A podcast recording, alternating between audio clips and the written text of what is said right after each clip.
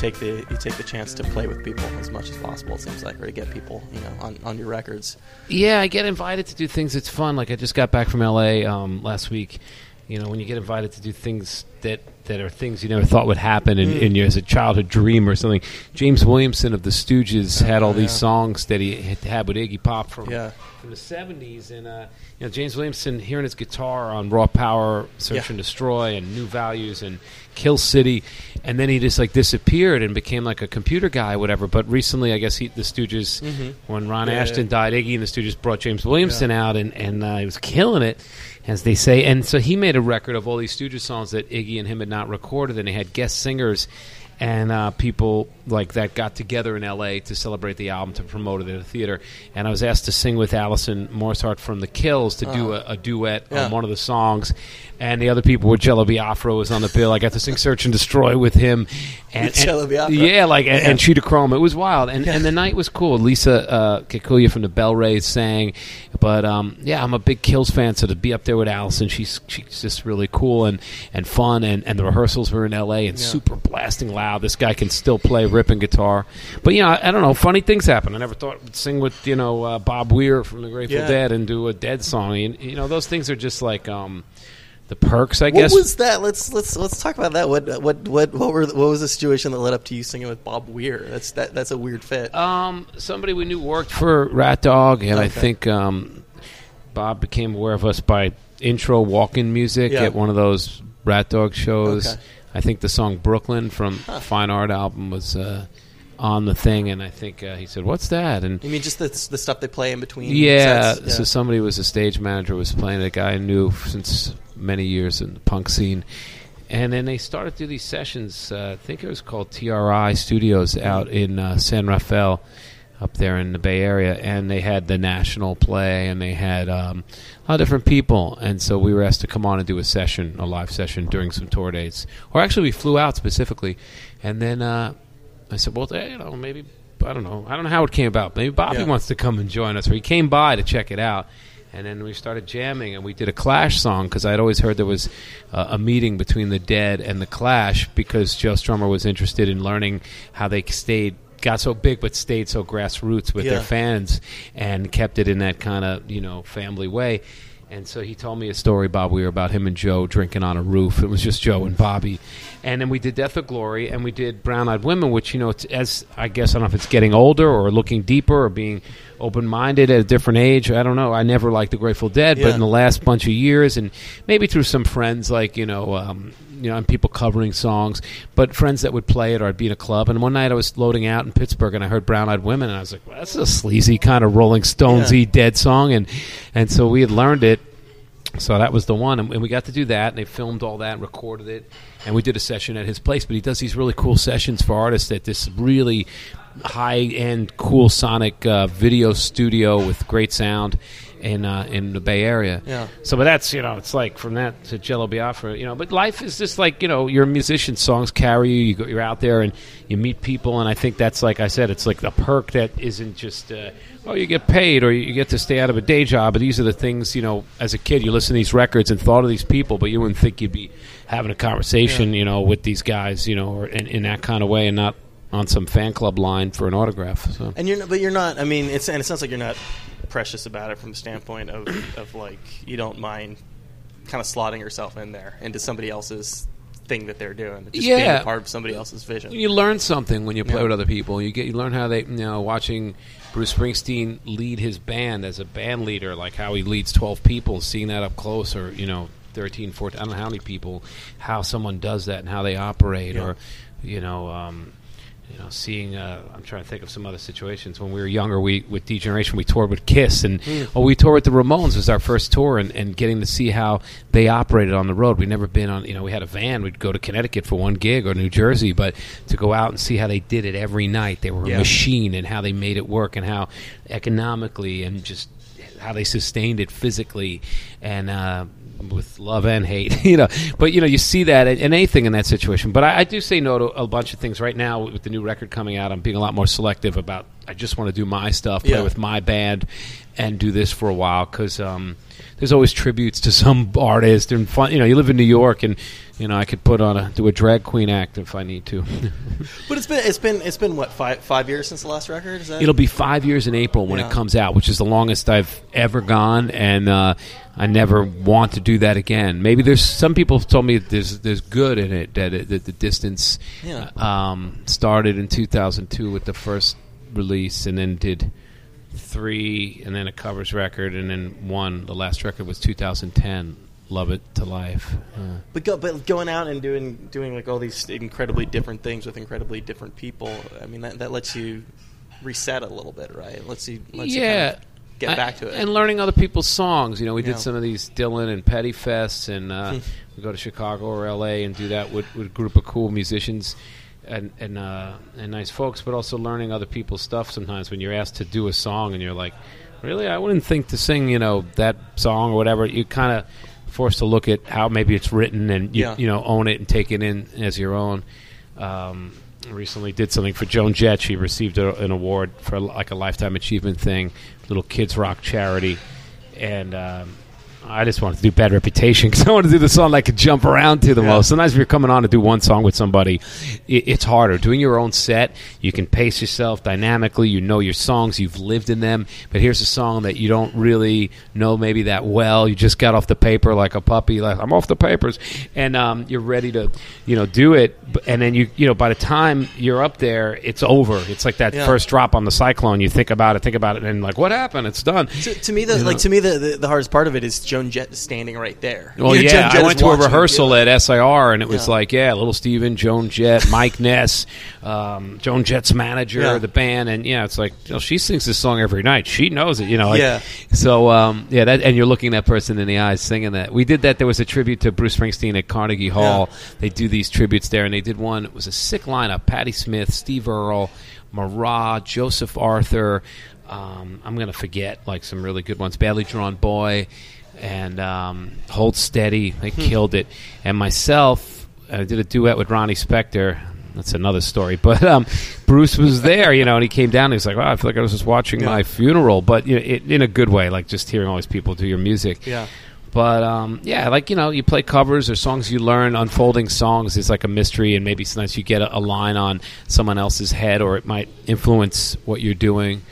So um, yeah, and it's, it's more of a recent thing these last couple of years. I think people are really into tributing stuff now. It's Yeah. nostalgia craze is in. Well, it's like it's like if the bands themselves aren't going to get back together, we should at least get, get some people together to play the music for them. Because that's been that's been the big thing for the past, you know, I guess like ten years now is bands getting back together, doing doing the album in its Right. entirety, front to back, Sure. playing you know twenty year old stuff. W- Were you were you a Springsteen fan growing up? Because I find like especially people in and around punk, like it's a it's a pretty divisive thing to talk about. Well, now it's become hip the last Yeah. 10 years. It's Yeah. changed, but we used to get, you know, when I got into it, well, growing up, um, I liked loud, crazy guitars, ACDC Yeah. and Kiss, and then after that, we got beat up for liking Kiss because, like, the kids older, I guess, knew that it was maybe corny to them. So I got beat up by people that like Zeppelin and Sabbath, and then even people that like the Grateful Dead beat us up.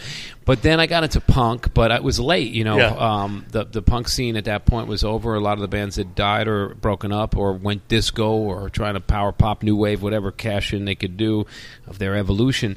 So when hardcore was new, that was like our music as mm. children and you know teenagers. So I was 13 years old. I put out "God Is Dead." It I I think it was the first New York hardcore record, the first seven inch, first record to come out of New York with that NYHC thing. But you know the, the music was changing. The Bad Brains in DC were speeding up the tempos, listening to Dickies records and listening to Dead Boys and speeding it up more, taking their jazz fusion chops. Out in California, you know, Dead Kennedys were pushing that whole '77 punk thing to a whole nother level Yeah. and connecting with the crowd, diving in the audience, and and then in LA, you know, Circle Jerks, Black Flag, like that whole thing. It was something was brewing, and um, it was great to be part of something that people weren't saying, "Oh, that you missed out, you missed the '60s, you know, you missed the '70s." You mi-" here in the early '80s, we're like kids in junior high school, and we're part of something that was happening right there. Hardcore matinees, shows at A7, like the dance moves had their own move. Like you know, we were singing about things that were happening at that time, the nuclear arms race, Reagan, you know, and and so from that um, you know, I, I all before that and during that time,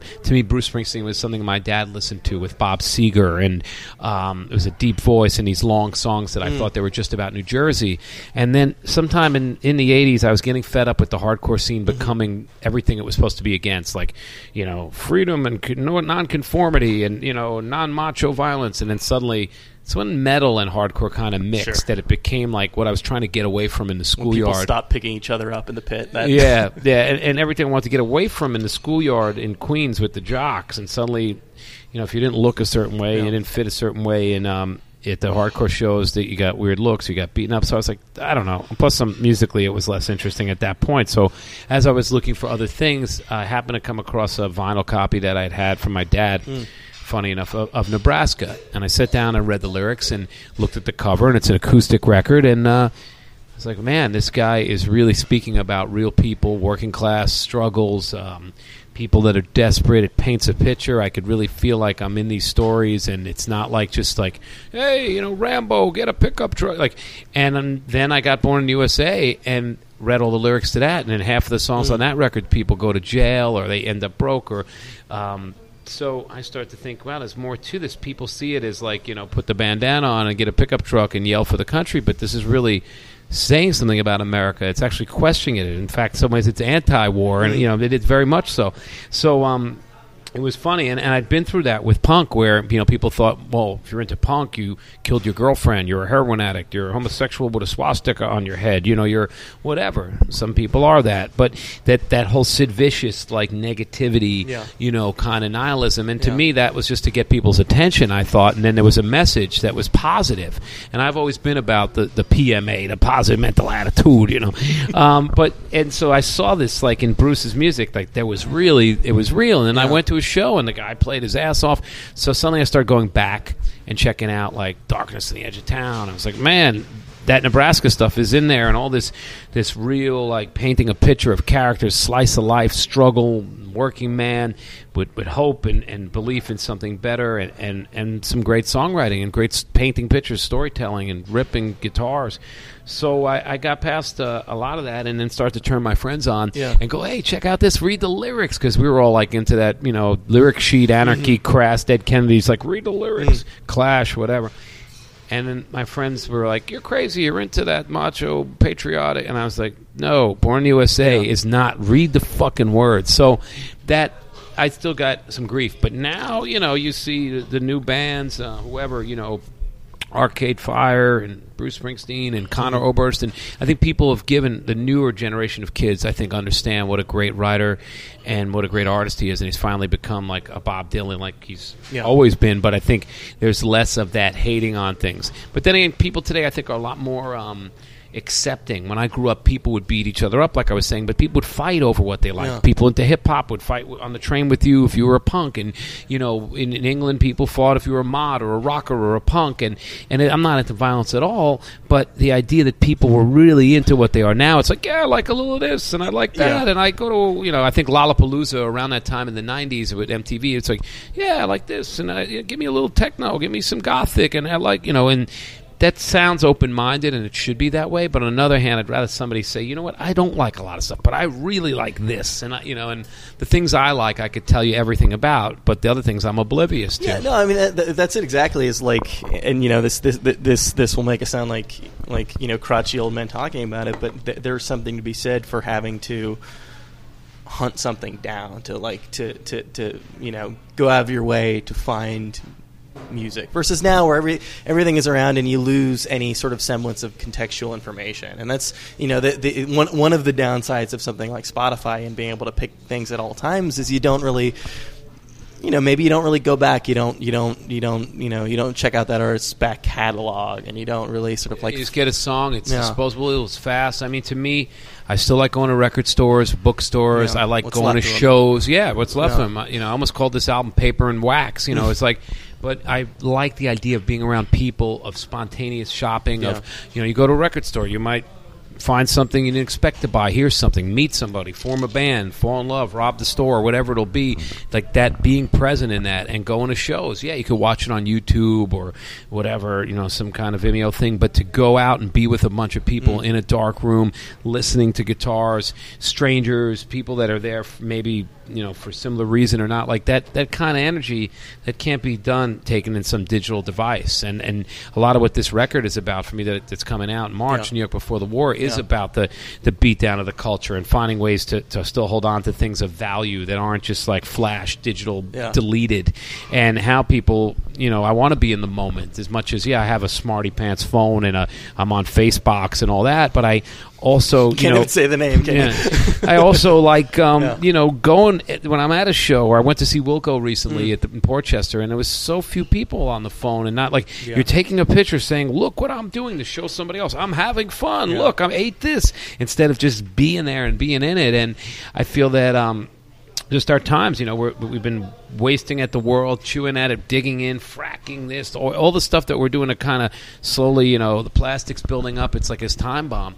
But you know, it's that battle to to keep um, to keep ahead, to keep present, to keep you know history. I'm big into history. I'm big Yeah. into knowing where things come from. We used to, you know, when we were kids, we had a, if we liked the band. We want to know who produced the record, who wrote the songs, where Yeah. it was recorded, why, you know, Yeah. who who was in the band, what the extra stuff was, and you travel, you go distances to record stores. There was some danger to to rock and roll and to music, and it probably exists in in someone's basement party or somewhere. I don't know, but for me, I think stuff is become or rock and roll as a as an art form is uh, become a lot safer. A lot, you know, kids, the school of rock, and everybody's kid can Mm. play a guitar, and it's like a supported curricular thing, and that's nice because kids, human beings need an outlet. They Yeah. need expression.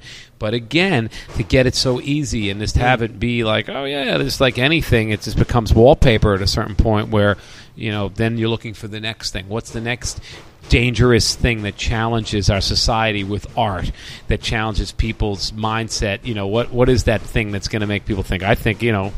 Music and art, whoever it is, is, Yeah. is the thing that I've connected to. Films, whatever, but um, maybe it's demonstrations. I don't know. They've had everything's been done. I think it's all how you do it. Like you know, how many love songs in the world? Yeah.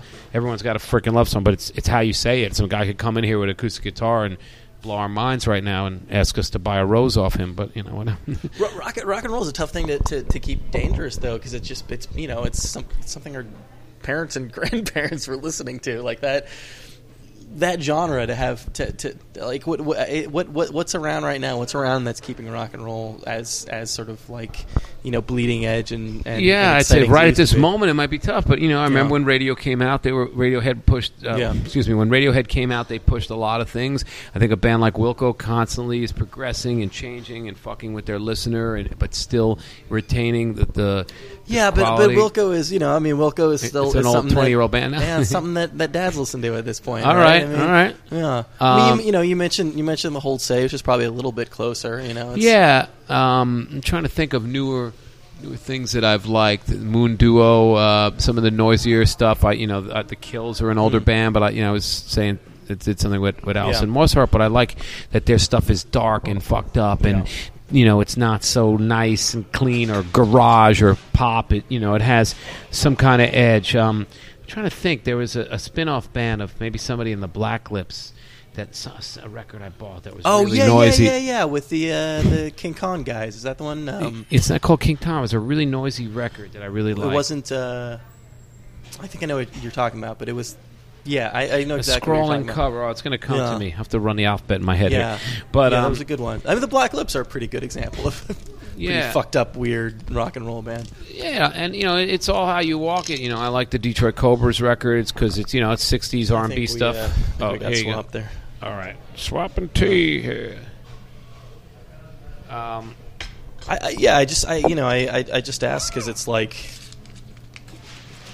it's one of those, it's one of those things. I mean, I, you know, I don't know, like, you know, I, it's there, there's no punk right now, or if there is a punk, it's not, it's not happening in rock and roll. I mean, you know, it's a, you know, it's, I mean, obviously like hip hop, but even hip hop is a thing that's been around for it's 20, at 25 weddings, years. yeah, It's for white people at weddings listening to you know gangster rap and Yeah. dancing around with their grandparents, and you know that too, and or you know edgy techno music. People thought you know electronic stuff was going to be that. You know, But, but, I, I guess do you, you know, do you feel like because like your new record is a is uh, is an interesting example because you know there's there's there's some there's some faster songs on there. There's some more sort of rock and roll, um, like Stones style, like bluesy songs. But the first song is kind of a it's a it's a ballad. You know, it's a real it's a piano ballad. You know? Yeah, well, I, it probably you know it was a weird place to put that song, but I wanted to put that there to kind of throw people a little bit and be like, Yeah. this record isn't. It's kind of like waking up from like a dream. It's called The Dreamers, but you know, Yeah. having something a little darker. It's a ballad, but like that builds and just kind of throws the record into not what you'd expect when you put it down and listen. Yeah. It's going to have that. This is saying, all right, this is going to be somewhat different here. Um, What, what is what is what is that dream? Is that a, suspe- a specific point in your life that you're waking up from? Um, I think from a lot of the traveling I do, and I Yeah. think a lot of thinking about people in different time zones and trying to stay connected. And um, and when I started to write this record, I toured a whole bunch and came home, and my friends, you know, that my age had kids and Yeah. been married and joined more of a mainstream world, and then other people I grew up with that are my age that lived real hard had been dying around this time and started, you know, their bodies started to give out, and suddenly I found myself, you know, in back in New York, living in this time it, and uh, questioning everything. And it reminded me of uh, you know, how I'd wake up really disconnected in, in different countries, not knowing what, where I was, what Yeah. day in a hotel, trying to stay connected to your family, in a relationship in particular in that song. And I think a lot of it also is that the connection that we have that I really got from touring a lot was that we're all the world is so small. When I lived in New York and I thought, oh, Russia, then I went to Russia and played, and you know, like in, Moscow, and like the idea that you know what we we're, we are so connected. It is this small planet, and and I you know I wish we could have unity on this earth and have all that. That's a major Christmas wish, but uh, um, the, just the idea that wherever you go, it's still the same blood running through us. You know, it's the same color. It's the same. th- th- There's a lot of the same stuff. Whether we have different religions and different Yeah. teams that we root for and costumes we wear, just that that human beat is still in us, and we go to sleep and we wake up and we got to look in that mirror. So that that was kind of the, the setup with that song, uh, amongst. Uh, just the basic uh, longing. So you're you're sort of straddling this line between we're all people, we're all connected, and then at the same time that you're waking up here and the city is it's different. It's every time you come back, it's a it's a it's a it's moving very progressively in one direction. Yeah, and if I go away and I'm, you know, you disconnect from people, it's Yeah. hard to stay in something with somebody you love, even though there's so much technology to stay close. You know, it's still, you know, it's just a thing. But yeah, the city's it's city or the world is changing. I got into coming to the city because it had stuff that we didn't have in Queens. You know, we came down here. Now, you know, you'd go on tour, you'd see stuff in different cities in different countries. Now you, you see Subway and Starbucks and Yeah. Urban Outfitters, and then there, you know, in the next city it's the same stuff, and you have to dig deeper to find. I'm vegan. Well, I'm vegetarian. Sometimes I'm vegan when I got to get rid of the dairy. I can't give up my pizza. That's like Yeah. my electric chair meal. But like I look, I search out record stores and vegetarian restaurants, Yeah. and you know you can go to Whole Paycheck or Whole Foods as they call it. Um, you know, and do that, and it helps because you know, and if you're in a rush to get to a sound check, and you got to get your You know exactly what the store it is yeah, you all the can- stores are exactly whatever. the same, but yeah. um, you know, I, I like to look for stuff that's different and unique. And and when Yeah. I was starting New York was something for a long time was its own like provincial place, like you know, not part of America. Hmm. And then suddenly. America came to New York, and we Yeah. became part of America more than ever. And I think that happened after September 11th. I thought that would just scare everybody away. It was heading in that direction from Disneyland, you know, 42nd Street, and Giuliani's quality of life, and and then um, you know, putting everybody in jail for blue laws. Uh, but suddenly, after September 11th, people felt very sympathetic to New York, or they wanted to be part of it as a part of our country, and, and started moving here instead of running from it. They they embraced it, which was nice, but it also brought a ton of people here and made rents really hard. And I think that you know downtown Manhattan, where we sit now on Avenue A, it, you know this place is probably struggling or whatever. You could see it's dinner time. This is a dinosaur of a spot. about four people. Yeah, but um, you came down here as an artist, uh, and I did it, you know, very young age because you could do it for cheap. And that's where stuff was happening because it was essentially a, a beaten down area, or you know, or was an area where um, you could create and do things and find a rehearsal room or an artist space to paint or a place to throw a party or a gig or you know go to a show or drink free, cheap, whatever. And now it's like very expensive to live in New York, and people are moving back to Brooklyn and Queens, and clubs Yeah. are opening up, and that's all stuff that you know we were running to get the hell out of there. And now it's like, oh really? So it's flipped. I still live in the old Apple because um you know, I'm familiar with it. I've been here long. I can turn a trick here better than other places or whatever you say. Yeah, no, I went. Uh, uh, I had uh, I had Richard Hell on the show a, a few months back, and went you know went to his apartment, and it's just it's crazy like walking through that door and it being you know like 1978 New York on the other side of that door. But you know he's he's right he's right in this area. He's like a couple blocks from where And we that's are the same right place that he's had. Same place that he's had since 80s, 70s, something like that. I mean, he's been there at least 20 years. Um, and it, you know, and At and least, probably. Yeah, and I look at you know I look at somebody like him, and it I guess it makes sense from the standpoint that I'm pretty sure that he's in some kind of nice rent control situation. You know, he's he's in that spot where like financially it almost like doesn't make sense for him to move anywhere else. Yeah, I always wonder how people like that do it. The guy Yeah. made two albums, Yeah. twenty million years ago. Yeah, yeah, yeah. And, and he's, you know, I see him walking around the neighborhood. I don't know. It doesn't look like he has a day job. So you get an apartment like that. Yeah. You can live off the blank generation check, or I don't know. I don't know his deal, but I always wonder with, with some of these artists that have done some great stuff, and I see them and how, you know, what else are they going to do? Go teach, work at a law firm? No, you know, it's It's you know I, I guess you know I guess you know he's he happens to be in a situation where like he he, he can stay yeah absolutely where he can stay here but you know I'm I, I've- That's I've been- rare because you know I've been asked. yeah, I lived on when I made the first album, Fine Art of Self Destruction. I didn't have a record deal, Mm. and I was living on the safest block at the time, the Hell's Angels block, East Third Mm. Street. And uh, somebody had bought the building. I was paying four hundred dollars a month rent to live across the, from the Angels, no windows, in this hood, close to everything. You know, New York was still New York, and they gave me uh, twenty nine thousand dollars to leave. And I owed some people some money, not a lot, but I paid off some debt so I could walk on some other streets. And then I took the rest and I went in the studio and made my first record. Of course, then I had to move into a sixteen hundred a month thing on Rivington that sucked, but uh, I was able to take that money and, and be able to do something that would then change my life for the next ten Yeah. years by having a, a solo album that, that would take me on the road.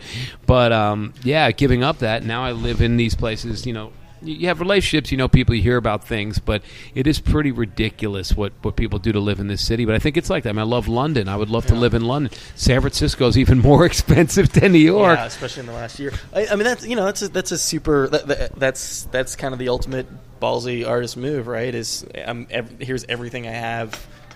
I'm going to invest it into this one thing.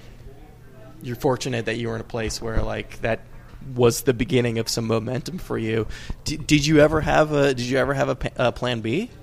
Um, you know, I, I don't know what else that I would enjoy doing. I mean, I love film. I didn't go to college. I went on have been doing tour. since you were 12. Yeah, I mean, it hasn't been. I mean, I've taken um, some money from publishing and, and opened up, uh, you know, a bar Yeah. with a, a couple friends, and, and that's been going on for a while. Um, Niagara yeah, and you know, but you know, you have several partners, and you know, you're, in the beginning, I wasn't around a lot, but it's definitely, uh, you know, I've DJ'd there during hard times. I've gone and done, you know, I thought of like, well, what could I do if I didn't do music? You know, well, I don't know. I like movies. I like. Uh, I almost did a spoken word show once down at the living room, and and uh, it was Henry great. Yeah, I, I love Lenny Bruce and Jello Biafra and Henry Yeah. Rollins stuff, but uh, you know, there's something great about telling a, a story when you have an acoustic guitar or electric guitar in your hand, and any minute you could safely break into a song. But you finished one story, and I was like, turned around, I was like, no band, all right, another story. Yeah. It, it- it was very naked, but um, very. Uh, scary and, and rewarding in a certain way but i don't really know. And, and i've had moments where i thought like i'm just going to have to stop. You know you go get to a certain age. When i turned 40 i mm. thought you know oh shit you know well i'm not playing madison square garden. I'm still living in downtown manhattan. And it's like the glass half, half empty half full. It's all how you feel. I mean i love Yeah. playing. I love that i stay out of a day job. But i could go anywhere almost anywhere you know several places in the world and just play with my guitar and always have some food always have some money in my pocket and a place to stay. Maybe i'm a little more cosmopolitan than that. And when i live in new york and write records and think i'm woody allen's uh, half cousin. But it it uh it's nice to know that at least that there's something under there. But yeah, it doesn't always go easy. It's not. Yeah. I got to pay musicians some parts of the country. I've been having a record out in five years, and the music business is like totally changed just even in the five years. You know, we used to get big record advances and Yeah. publishing Yeah. advances, but the, you know, sell T-shirts and vinyl and we um, you know play shows and you got to go where it's warm where they where they you know give you the love and and uh, and the budget to do it but it, it's definitely different and everybody's in a band in this town and you know it, it's it's uh, it's less of a mystique and a special thing but that's what I love to do so I, I just stick with it fuck it Yeah, I, it's. I, I was talking to somebody about this recently, and this is this is it's one of the tough things about surrounding yourself with creative people who are really good at what they do. Is it's hard not to end up kind of gauging your own success by other people. You know, especially like you, you've you've been put in a lot of these really awesome positions where you're around like some of the best and most successful people who have made rock and roll music, right? You know, and uh, it, how do you how do you how do you gauge your own success and, and how do you sort of like how do you avoid falling in into the really dangerous trap of comparing yourself against other other people's success. You got to put into perspective and realize everybody has a different story and a thing. The other day, I got together with a bunch of people for uh, a memorial. You know, um, a bunch of people I knew from the hardcore days, and and seen some of these people in, in 30 years, and you know, to some of them, they were saying, "Oh my God!" You know, it's like some of your relatives. You go back home, you've made it. Yeah, you know, I yeah, see you yeah, on the Tonight Show or something. yeah, you know, and you got and to some people it's like I'm you know Bob Dylan or Billy Joel or something. And then you know, and other musicians that are struggling, and you would love to be able to say they could play the Bowery Ballroom on a Saturday night and sell it out, or Irving Yeah. Plaza, and then you know, I could look at myself and say, well, you know, my other friends are playing the Beacon Theater and Yeah. selling it out three nights, and Yeah. they're on you know this TV show and Saturday Night Live and, and blah blah. So you have to kind of look at what you do, be in the moment. I'm still very hungry. I mean, putting out this new record, doing all this stuff leading up to Yeah. it, talking about it, makes me realize how much I'm grateful, but I appreciate. it. But you know, I want to reach more people mm. than keep going out each year and, and playing to the same you know crowd. When you open up for different people um, over the last bunch of years of my solo records, sometimes you know we play with different bands, and sometimes it worked. You know, for Flogging Molly, I got punched in the head. Open for Gogol Bordello, they were more receptive.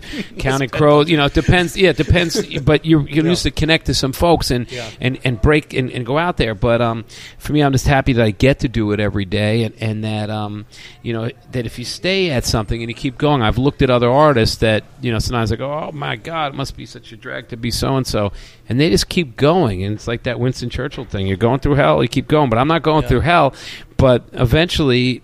If you're very dedicated and, and continue to do work that you really believe in, hopefully somebody will notice and but if not hopefully you're having a, a good time doing it and if you can find a way to, to get through each year um, that's all I try to do. I stay focused and I still get excited. I wake up every morning like you know anything could happen day. I jump down, do some push-ups, think about like making stuff happen. What can I do? What's what's yeah? What, what's going to go on? Yeah, the, Yeah.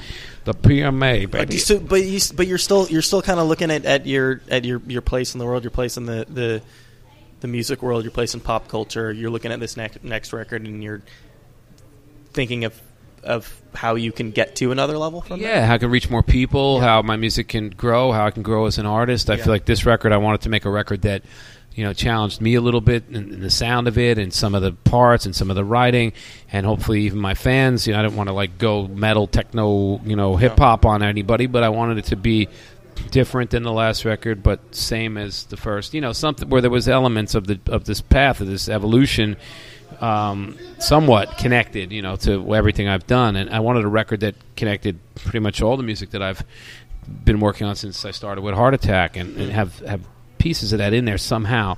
Um, you know, not like some mashup, but um, yeah, I, I just stay in the moment, and I, you know, I, I do get excited. I am hungry for for new things to happen and, and making stuff happen. It's exciting for me to figure out how to way uh, ways to do that. And I also notice if I watch, you know, clips or this or that, that you know, I see the growth and the challenge to to um, Yeah.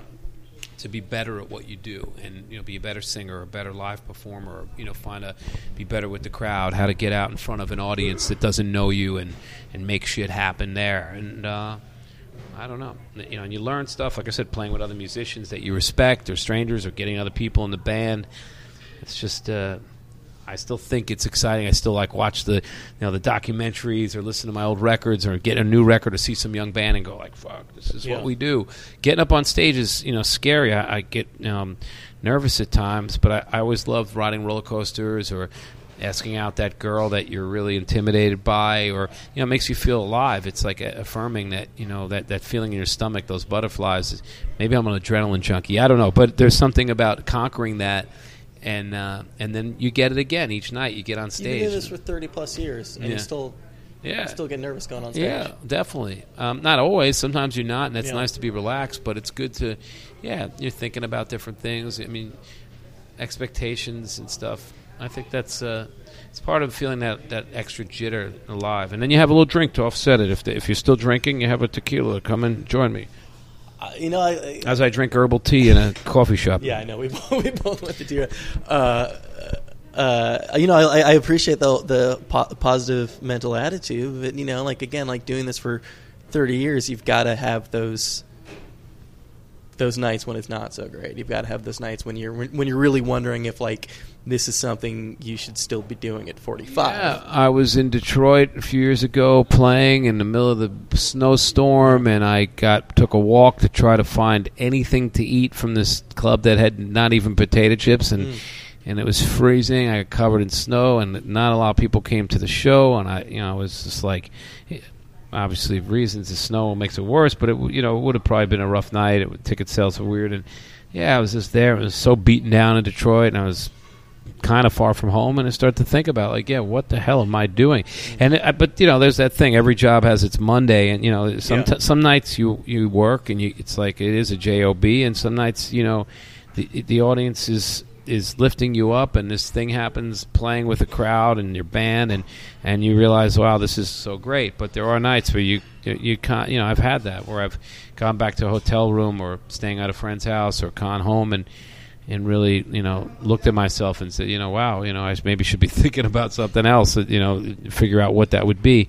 And when I've hit that wall for not long periods of time, but there was one short period, like I said, about maybe six years ago, and um, after I sat with it for a while, I, you know, then I got turned on again with music and realized that this is what I got to do no matter what. And so uh, maybe I'll die like Hank Williams in the back seat on the way to a gig, or whatever.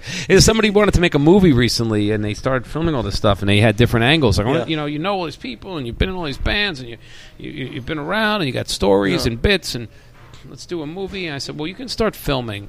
That's cool, but I don't feel like there should be a film on me because I feel like I'm still telling, the, Yeah. creating this story. I'm. It'd be me like saying, "Who do I think I am?" You know, and uh, I don't want to be like, you know, oh yeah. I mean, if I died or if. Um, you know, as I create more of a body of work, I feel like the story's still being told, and I'm not like a household name or even a, you know, a cult hero. You know, I'm just uh, doing what I do. So It's it, it's it, and it's sort of fun, it's funny to to think about your own life in terms of a documentary, especially when you compare it up against you know all these like all these rock documentaries you've seen, all all the exciting stories. When you actually like look at what you do day to day, you probably don't feel like Robert Plant, right?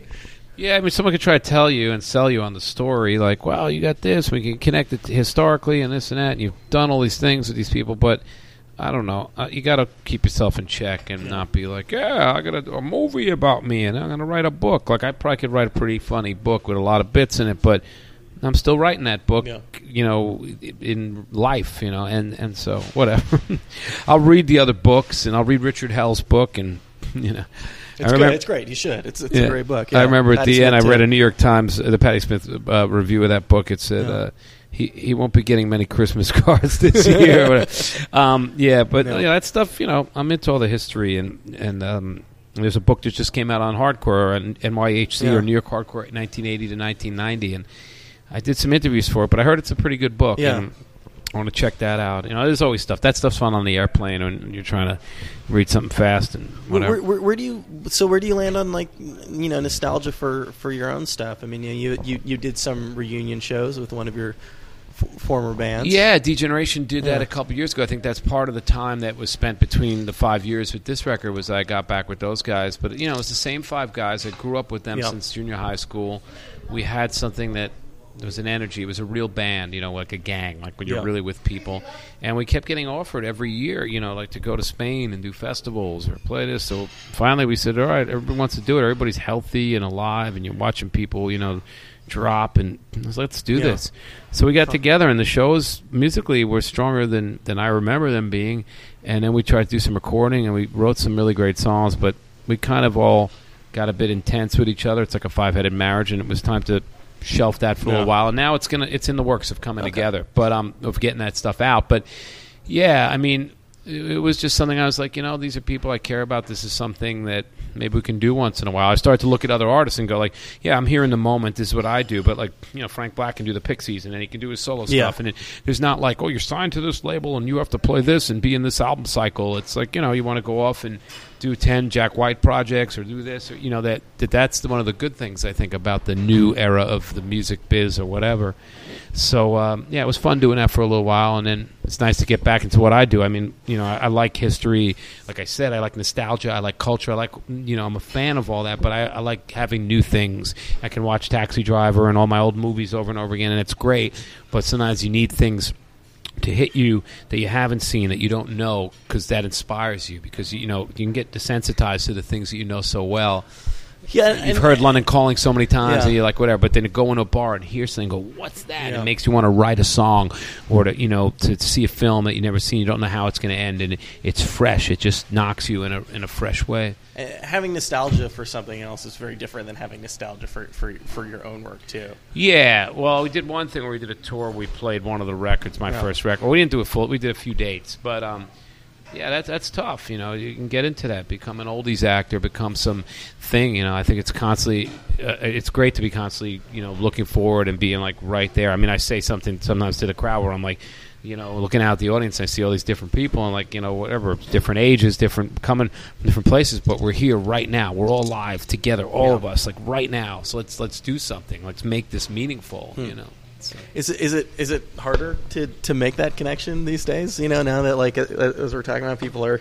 It seems like people are just sort of going out less and spending more time on their computers and staring yeah, at their and, screens. and on the phone or whatever. Yeah. But I, I don't know. When I play, I try to make it a real live experience. I want to connect with people. If I have to get out in a bar and sing, if I have to get out in the pit, if I have to, just whatever it takes, Yeah. or, or bring it down really soft and, and tell somebody a, a story. Of, you know, to, any way to get get people in and break that wall between the audience and the performer. I think that was one of the great things I got from from hardcore punk and then hardcore really, you know, where it was like sharing the audience and the performer and the kids were on stage and diving off the stage and you know that that thing that that, that barrier is down and that interaction that happens with an audience and a performer that's when a show can be taken to you know a higher level and it just can keep building and get crazier and you know from growing up seeing the bad brains and seeing iggy pop or you know, nirvana or whatever shows that where people you know, you got to play like like you're you got a gun at your head, or that this could be the last day on on you do this. You know, I go up on stage and you know it's it's it's it's all I got right there. So you know, that's I want to enjoy it.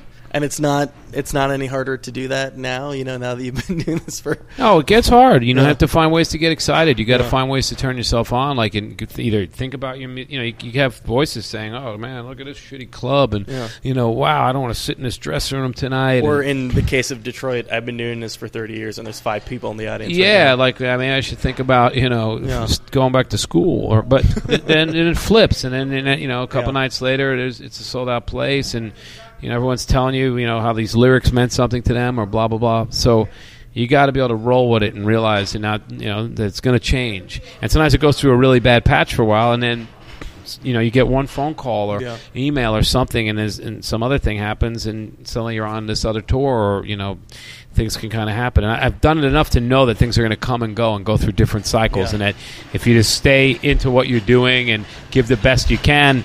You know that it, it's going to go. It's not. It's like you know in Goodfellas. Sometimes you got to take a beating. Like everybody has to take a Mm. beating, and it's, you know that that's just going to be shitty for a Yeah. while.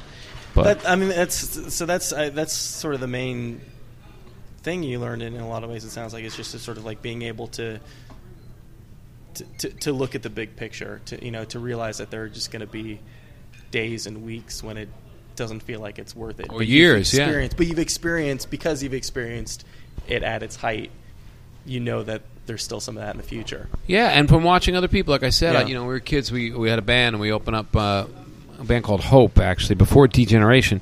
Opened up for Suicide. Yeah. I don't know, 1990 or something. was CBGBs, and at that point, they weren't getting a lot of respect, and they were playing. You know, CB's is not that big of a place, and I, I don't know. It, it just bummed me out. It wasn't. I'm a big fan now and everything. I just didn't get it. And I, you know, now that band has stuck around and and they're amazing. Two people, and, and, Yeah. and the world keeps catching up to them. And every you know ten years, a bunch of other people think this Yeah. is like something new they discovered. Yeah. And you know, those guys are in their 70s and they're going to play Webster Hall soon, or they- you know, bands Flaming Lips love them, or this or that. It's like I think if you just stay in it and do do stuff that's that mean it's meaningful to you, Yeah. and that's all you have to. That that's will happen. And if it doesn't, whatever. At least I mean, for the most time, mo- most days, I'm pretty happy with stuff, and it's more exciting now. You know, with a new record, and when you have stuff, I think putting stuff out, you got to put stuff out to be able to get something back. You make a record, you you slave over it, you do all this stuff.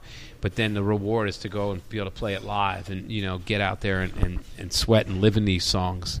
Hopefully, they're worthy of that. You know? Speaking, you know, speaking of speaking of not former, but speaking of, of hardcore guys, uh, I was talking to Kevin Seconds, had him on the show a while ago, and just that sort of that, that idea of you know having been in a hardcore band and having looked at you know people like the Rolling Stones or whatever people who are in their you know at that point I guess like their 40s and 50s, like these old guys playing the music, and then now sort of like realizing that you're that age. When you know when you look at when you look at a band like you know like a band like Suicide or or, or whoever like people who are still playing music into their 60s and 70s do you see yourself as you know as long as you can sort of still stand up and get on stage Well, and- right now, you know, I'm not my 50s, but I, you know, I run. You know, I eat well. I, Yeah. you know, I like to drink and I like to get out and get stupid. But I always wanted to be, you know, alive and and you know, like I said, going to see people like seeing the Bad Brains, seeing HR back Yeah. in the day doing backflips, or you know, people that were really connected to what they do uh, and and physically there. So, um, you know, I think the world has maybe changed for some people. I went to see Mick Jagger recently. He's like 71 or 72, two years ago, and Mm-hmm. it was pretty good. I thought it was going to be really ridiculous, and you know, but it was all right. I mean, I don't know. I just go as I go. I think Sure. rock and roll, you know, is supposed to be done when you're 30 or you know 40. Forget it. But um, you know, I'm in the singer songwriter business, so Yeah. I can. Um, I, I think you know, just you take it as it goes. I feel good now, and I, you know, I'm, I'm excited. I, I don't get like as tired like as you think you would when you picture yourself at that age and go, Yeah. "Shit, man, forget it." But uh, yeah, it seems to work so far. So let's take each day. There you go. That was Jesse Malin. Uh, conducted that one for the release of his his new album. It's out now, uh, New York Before the War. Uh, I think he mentioned this at one point during the interview, but we uh, we had that conversation at the Odessa Cafe, uh, place on uh, place on Avenue A. Uh, you know, if you're if if you're from New York, if you live in New York, you're, you're probably pretty familiar with it. But if you're visiting from out of town, it's it's it's worth checking out. Um, you, you, it's it's just it's kind of a vestige of, of old New York. It's the sort of thing that just uh, there's not a lot of certainly certainly not in the, the East Village, Alphabet City uh, part of part of Manhattan. Um, and you know it's it's one of those places where uh, I, I hate to even say this. It sounds it sounds so bad and jinxy and horrible, but um, it's one of those places as as you're walking past it, you, you get the feeling that um, given given the way things are going, it, you know that it's it's certainly not going to be around forever. So it's uh, just kind of a you know no no frills uh, Greek diner. Certainly, worth uh, worth checking out. Right across the street from uh, from Ni- Niagara, one of uh, a number of bars that uh, that Jesse owns in the city. Um, I'm you know I'm really I'm I'm glad that uh, glad that I had the opportunity to sit down with him for a number of reasons. Not the least of which is uh, you know I've been I've been in New York for about 12 years now, and one of the things about living in the city is is uh, the city itself is kind of always at the forefront of, of your brain in, in, in some way or another. And, and I don't um, you know I, I, I can't say that I know anybody who doesn't have at least somewhat of a, a love hate relationship with New York City. Um, you know it's just uh, you've, you've heard this a lot but you know it's not uh, not a particularly easy place to live but certainly has its benefits. But you know it's it's uh, sometimes sometimes as, as you're walking around the city it's it's it you know feels um, it feels like they're they're fewer and far between and um, I I don't uh, I always feel I always feel like a fraud saying something like that to somebody like uh, like Jesse or uh, you know I just had um, uh, just interviewed uh, Jon Spencer for, for the show, and, and he touches on this a little bit uh, in his new, new record as well. But uh, you know, I always I always feel feel um, kind of like a like an imposter um, complaining about these sorts of things, especially to somebody like uh, Jesse Malin, who's who's lived in the city the, the uh, his entire life. But I'm glad that uh, got a little bit of perspective on that uh, collaboration, you know, music making. Bruce Springsteen is it's kind of inevitable that Bruce Springsteen will, will come up over the course of a conversation with a New York musician. Uh, really, really enjoyed it. You can check out his uh, album. It's out now uh, New York Before the War. Uh, thank you so much to him for sitting down, taking the time to do that. Uh, thanks to you guys for, for listening. If you liked what you heard, you can send us an email. It's rylcast at gmail.com. Uh, follow us on, on Tumblr. That's rylcast.tumblr.com. That is the first and best place to find out everything about the show. Uh, you uh, iTunes is, is also a possibility as well. You can uh, you can subscribe to us over there and check out some many other fine podcasts by the Boing Boing Podcast Network. And uh, you know, while you're over there, you should uh, you should rate the show. We, uh, we would we would very much appreciate that. Uh, thanks so much to Brian as always for editing this thing together. Uh, thanks to you guys for listening. We have so many so many good shows lined up. We will be back just about this time next week with another episode of RIYL.